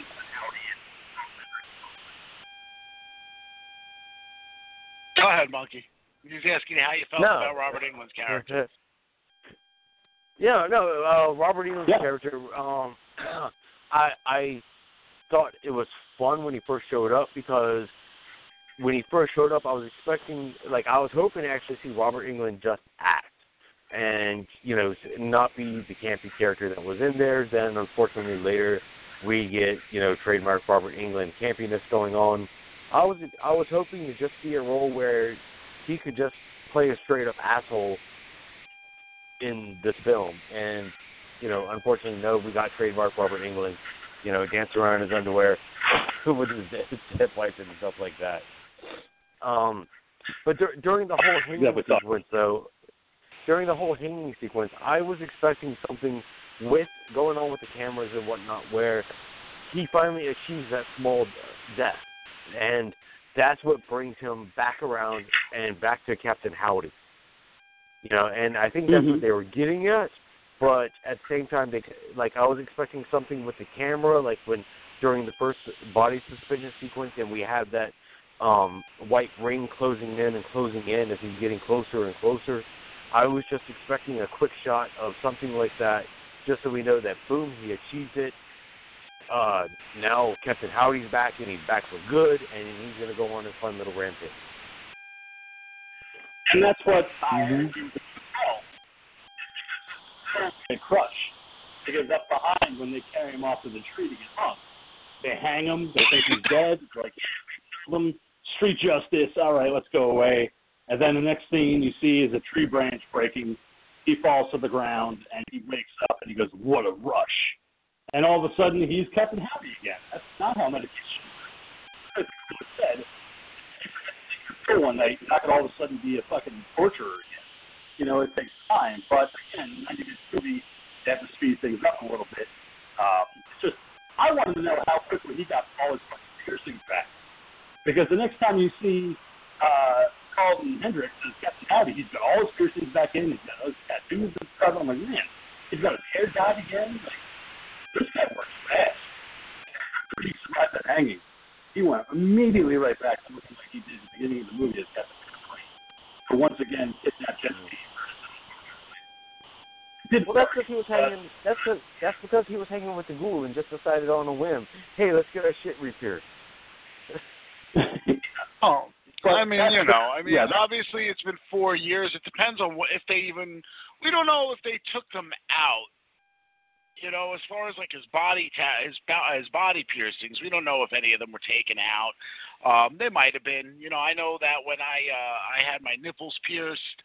Um, you know, when I had a uh, you know a run in with the law that ended up you know, with me in county for a night, they ended up pulling them out. Um, and I never bothered putting them in again because one, that shit fucking hurt like a motherfucker. Uh, but two, they close up pretty quickly. Um, especially, you know, cer- certain body areas just close faster than others, especially if they haven't fully healed. And nipples typically take about a year to fully heal, and I wasn't quite at that point yet. Um, but yeah, being that this guy is the way he is, I mean, yeah, he could have easily just pierced himself again over the course of a couple of nights, and you know he's good to go. The, passage of time isn't shown very well, and I mean, I know we got an hour and a half movie. Like I said, I don't want it any longer, but at the same time, too, I feel like it just doesn't know exactly what it wants to do at times. It feels sloppy. And the one thing I do want to bring up, and the, the monkey just brought up, because it is such a great scene. One of my favorite scenes in the entire.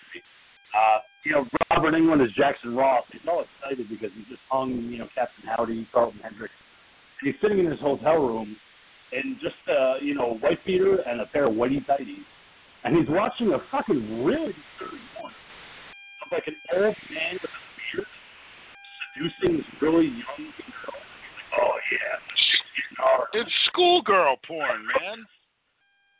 but I loved it because it's showing him not being any much better than Captain Howdy. It's just that he's not piercing people and torturing people, but he's into his own little shit. He's got his own little world going on of watching underage porn. And, you know, he's all excited about it, wearing his cowboy boots and tidy whities, and then his wife comes out, and you could tell that her throat has been slit, and she's doing this weird dance. He's like, oh, yeah, woohoo! Doing this really fucking weird dance. I just, I, I was laughing because I love Robert Englund in the scene because he's just living it up as this white trash guy. But the thing that bothered me, and I told monkey about this, how did he not see that Captain Howdy was behind his wife manipulating the body? Obviously, there is a body difference between Captain Howdy and his wife. He's much more built. So how do you not see if there's somebody standing behind her, manipulating her arms and her legs and moving her towards you? It's it bothered me because I felt like you would be able to see that, but there's somebody moving her. She's not doing this on her own. She was wearing the black puppeteer's outfit, dude. But when I mean, it's just up, you know, it's just like what do you call it, man? What's her name? Lamb chop. oh, Lewis. yeah, just. I would think that you would be able to see that there's a big, bulky fucking guy behind your wife, and what's going on, babe? You know, what's wrong with you? What's what's going on? Why? What, what's wrong with your throat? And all of a sudden he's like, oh shit, there he is. And again, Well, there's a whole. what I like. Yeah, go ahead. No, I was gonna say there's a whole sh- subgenre of porn for that nowadays, man. It's called cuckold. Oh yeah, no, no, big black guys banging your white wife. yeah, cuckold. The big black guys right behind your wife, man. So it's Yep. not the white not guys for me. standing. going, "Okay." Nope, I've seen it. Don't like it. Don't understand. it. I don't. No, man. You know what? There's there's one thing where there's, there's the guys that that that want to watch their you know quote unquote wives. I mean, obviously these are all actors, and it's not like they're married to these porn stars. Because if they are, they've got like you know I don't know like ten different husbands. But um, like there's that, and then there's the fucking the ones in which these guys end up you know taking the load to their faces. That those. I. I never get. I just never ever ever understand that, man. Like, look, man, you know, like, come on, each their own. But you know, you just watch this dude bang your wife. Do you really need to get the fucking jizz on your face too? Yeah, I, right. I've Never understand it. You know, it's like after the like the fucking geeky white guy's getting down on his knees. I'm like, don't do that. What are you doing? No, you go that way. Like, come on. don't understand that at all. But what? Is this a normal night at the Monkey House? yeah, just all circled all the time. uh, no, uh, Monkey Talks usually has a, a pair of, you know, motorcycle handlebars on the he- headboard, um, straps under the mattress, and um, a big ass jug of Google Glide on the side. That's right. Yes. Good to know I'm useful. Yeah.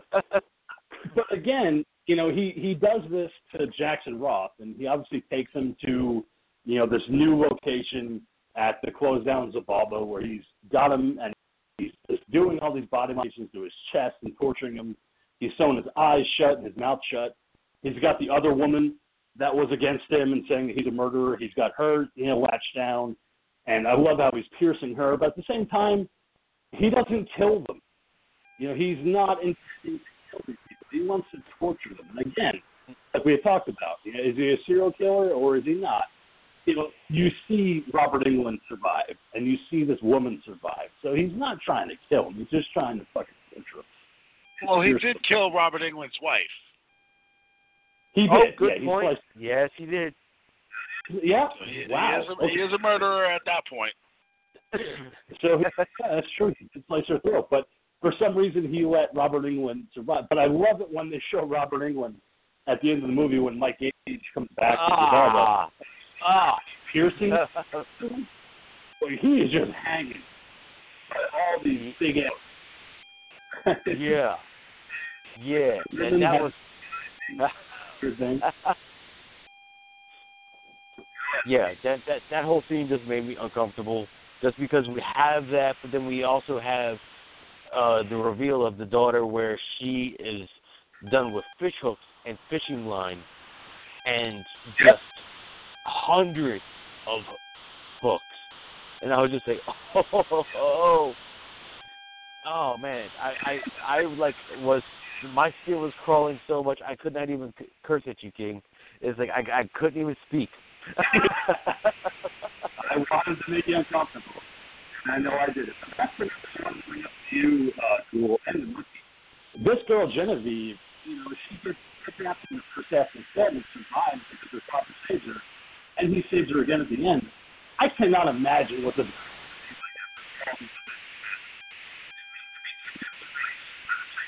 Uh, we're losing you, man. no, but I any better. It's, All right. a little bit, but I think yeah, I know where he was going. Ghoul is just because you know she she gets away. She has these constant nightmares where the dad is finally you know willing to embrace her, and you know we have that moment of him comforting her. You know, but then to imagine like to go through that and to think you've gotten away from it, only to be caught again by the same guy, and then to be put through more torture is like you know that that's like some straight up shit out of Hostel right there, man.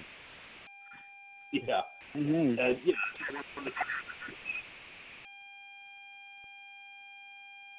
And again, Oh, we lost the oh. king. The king is dead. Long live the king.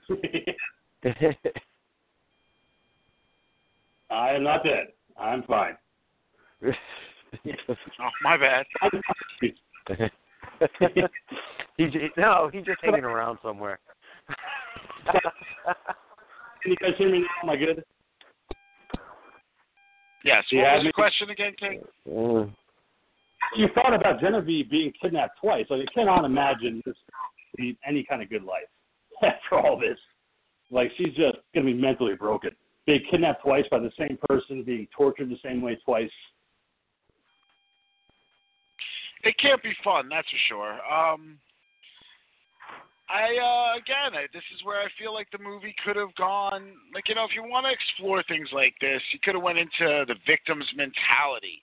Um, you could have focused the movie itself on Genevieve, and while you had, you know, Carlton Hendricks or whatever he was calling himself when he was, you know, regular, um, you could have had a movie in which, you know, she being the survivor the first time around and coming out of that, and yet, in a way, being affected to the point of where she actually liked it you know, and maybe she's the one that ends up seeking him out, and people But that, misread but that would be Saw.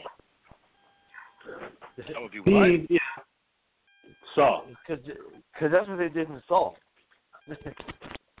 Okay, but that's that's the thing though. This is 1998, so it's prior to Saw. But what I'm saying is, is you know, obviously, you know, a lot of times when you have these people that are kidnapped or captured in these situations, you know, it, it's just part of your survival factor. You kind of get adjusted to where that becomes the norm. Now, obviously, he didn't have her for very long along the first, you know, along the first run or whatever, but he did have her for a while.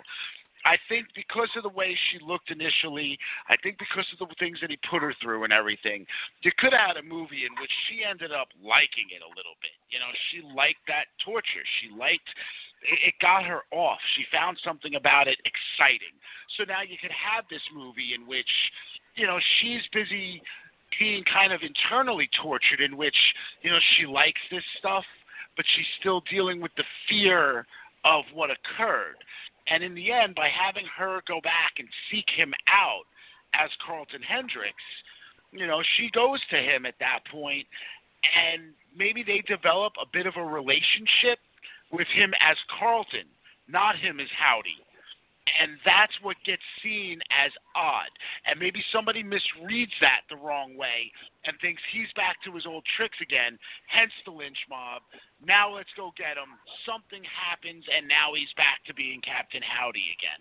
Like they could have presented all of this in a much better way that I think would have focused the movie and kind of gave the the idea of what they were trying to go with. Because, like I said from the start, this is a very good premise. I just feel like it needed some some good writing. It's sloppy. The director, I mean, he made one other fucking thing, which was like a TV movie. I don't even remember the name of it. Yeah, it was in '96. Wasn't very good. I think it was like Universal Girls or something like that. It was some weird title. I don't remember, but uh, you know, you know, would she help him? You know, if the series, like if the movie had been better and there had been a sequel, would she have been his assistant and helped him lure girls to his basement for torture? Because, like everyone said, she had liked it. I think that would have been great if they had pursued something other than the first film and they had went through a sequel. Well, there are, Oh, yeah. well, there are talks about a, a sequel floating around, possibly. You know, that's been around forever, and that may be an avenue that they might explore for this next movie. Yeah, that's been going on for a while. Like there have been sequel Yeah. talks since you know 2009. Uh, okay. Well, as of 2016, they were still talking about doing one. You know, Dee Snider was still kind of adamant about doing a follow-up of The Disciple, which I thought was an interesting. Again, as Oh. you know, you get into the saga in Zababa, there really So, so Bulba, oh, just okay, me say papa, oh, poodoo. Um, you, you broke up again, King. Sorry, man. Uh, I had to go Star Wars with it. the uh, the nightclub Zababa. You know, the final fight between Captain Howdy and Mike Gage. I don't really Detective. see how they're I mean, it's, it's a it's a pretty finite kind of ending um, with Captain Howdy and, and Mike, with uh, Captain Howdy being suspended and being lit with fire. I don't really see how they could possibly do it. I don't see him surviving that. he's not Michael Myers. You know, he's not going to do a Howard. no, well, he could be Freddy have to be. Krueger, though. He's burnt. This is now the Freddy Krueger origin story. Like I said, man, this movie takes from multiple things. You know, you had Fred Krueger. What did he do? Oh, he, you know, fucked with kids. What did the parents do? They ended up fucking lynching them up and burning them alive. Well, you know what? We kind of saw that happen in this movie. Yeah, but also the next movie is supposedly, you know, working title of Disciples. He had that whole group of disciples in the you know, and the movie could be about that group. And then you could easily still have Dee Snider coming in just as doing voiceovers or you know flashbacks or whatever to being Captain Howdy and doing his inspir- you know his inspirational weirdy things, you know, and just screenshot through that while still focusing as the people who are actually doing the stuff are the disciples of Captain Howdy. Mm-hmm. That's kind of what I figured too, man. you know, I would love to see a follow up to Strangeland. I mean, I, you know, it, like I said, it, it's a great movie to me, but it was Dee Snider that kind of really brought this movie to a forward for me because I thought he was great as the character. So I'd love to see him be some part involved in a part two, but you know, having a disciple take over, I don't know. I think there's so much new technology now that it could work in this day and age. You know, there's Skype, there's video chats, there's FaceTime. You know, I think now is a great time to kind of have that happen. You know, Yeah, I mean, again, though, we've seen a lot of movies already that have used, you know, technology as its means of the problem. I mean, you got movies like Unfriended. Hell, man, even if you look at the end of Truth or Dare, you know, it shows that, you know, a fucking curse can be spread through the internet, through YouTube, you know. Um, I don't know. I, I think as scary as things might still be, I think you know we we've seen enough of reality with things like the Craigslist killer and stuff like that, to where I, I don't see the movie having the effect that it could have possibly had had people seen it back in 1998. But nobody did, and that's uh, that's probably a good thing. ah, I know I did. I still don't regret seeing it.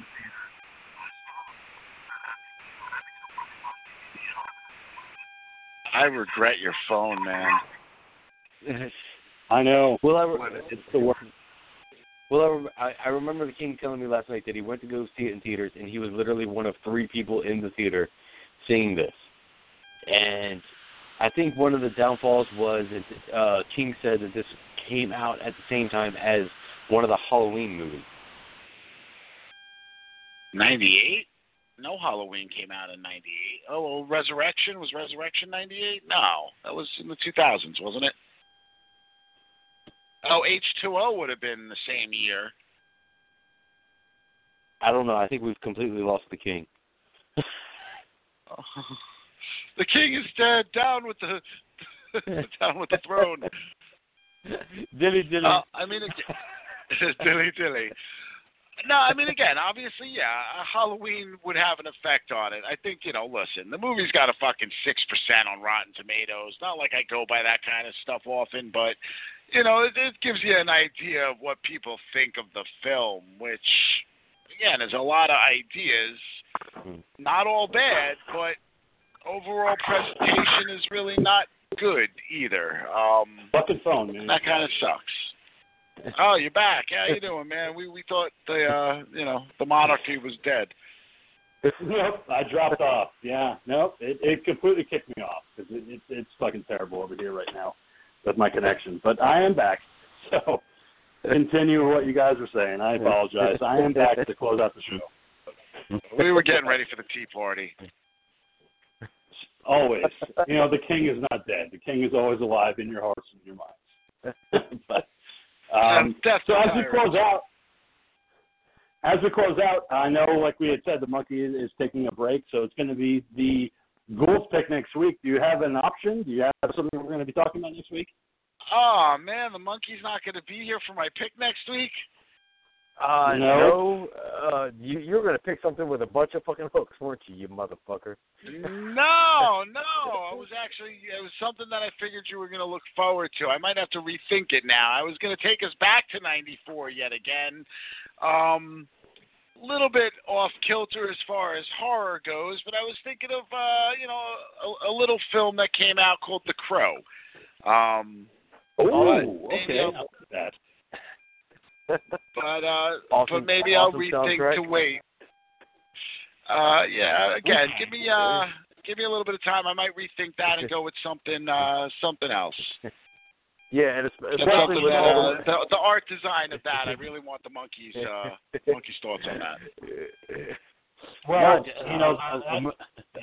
a movie based on the J- James O'Barr uh, classic comic book. Oh, Yeah, I know. But as I said earlier, the, the monkey is going to be taking a break. He will be back with us in September uh, to resume his duties as the Mad Monkey. Uh, but unfortunately, we I have said to a break. duties. So, Duties. so Ghoul, you'll have to come back with us with a new choice so I can post it on the Facebook group. The Crow is a great choice, but maybe we wait for the monkey to come back so we can discuss that. It does have horror elements. Brandon Lee, Oh, yeah. fantastic. So I'm looking forward to talking about the Crow. So, but we might have to wait um, to do that. How many So, angels can dance on the head of a pin? It doesn't rain all the time, but apparently it does in Lancaster. It's fucking rained for four days. Fucking stop it, weather. Yeah, fucking with yeah. my yeah. Oh, It's Yeah, been raining raining here in Jersey too, so Ra- ra- raining for four days and flooding all over the place in Pennsylvania right now. Yeah, I know. Um, and it's not going to stop until like fucking midnight, and it's fucking fucking with my connection. So, Well, one thing that I uh, was gonna say too, though, um, I mean, obviously as we're we're wrapping all this stuff up, um, go ahead. you know, with the the month of August. co- Well, I guess we're close, aren't we? We discussed the end of the movie. Yeah, we got seven minutes. Um, Yeah, we're good. with the month of August coming around, things will be slowing down. Now, I know you'll be taking a break, Monkey, but are you going to be in like you know your your homestead area there? Yeah, I'm, no, I'm going to be in Pennsylvania. I, I have um my wee monkey up for the summer, so that's why I'm taking a break. Is Your All so right. we can Yeah, it's his little What? peepee. Well, it came out of his peepee.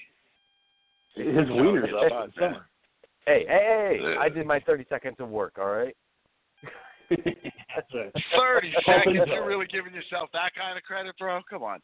Um, now, I the might reason why is we're thinking road ago, drunk. trips and uh might be coming out to that area to visit you guys. I haven't seen you in a while, so Oh, I hope you do.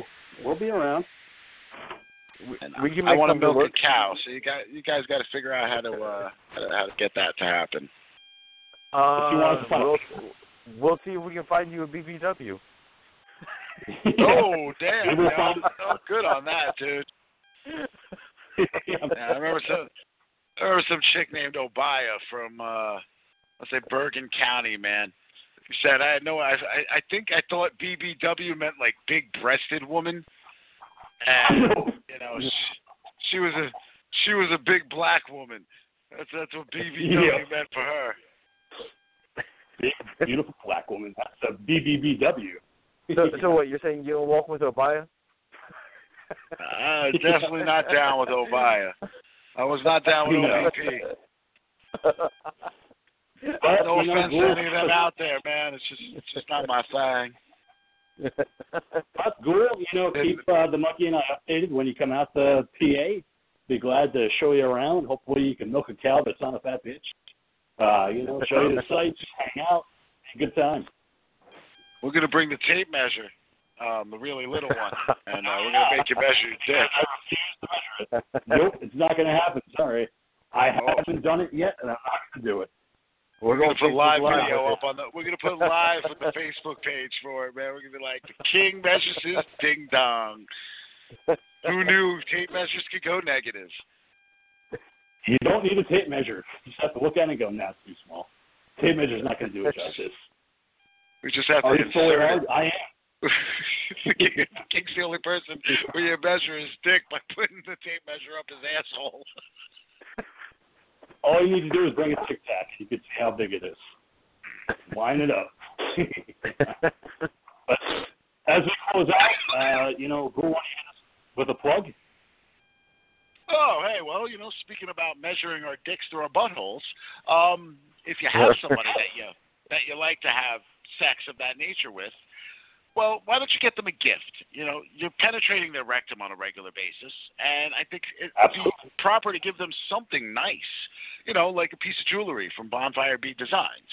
Um, there's all kinds of things there: rings, bracelets, necklaces, pendants, you name it. She's Piercings. got it there, and you could. Well, no, we don't. Have, uh, we do have earrings. We have earrings. We don't do any body piercings or anything like that. That's its own fucking subset of of craziness. You know, that's a responsibility that we're not taking on. Um, insurance insurance problems.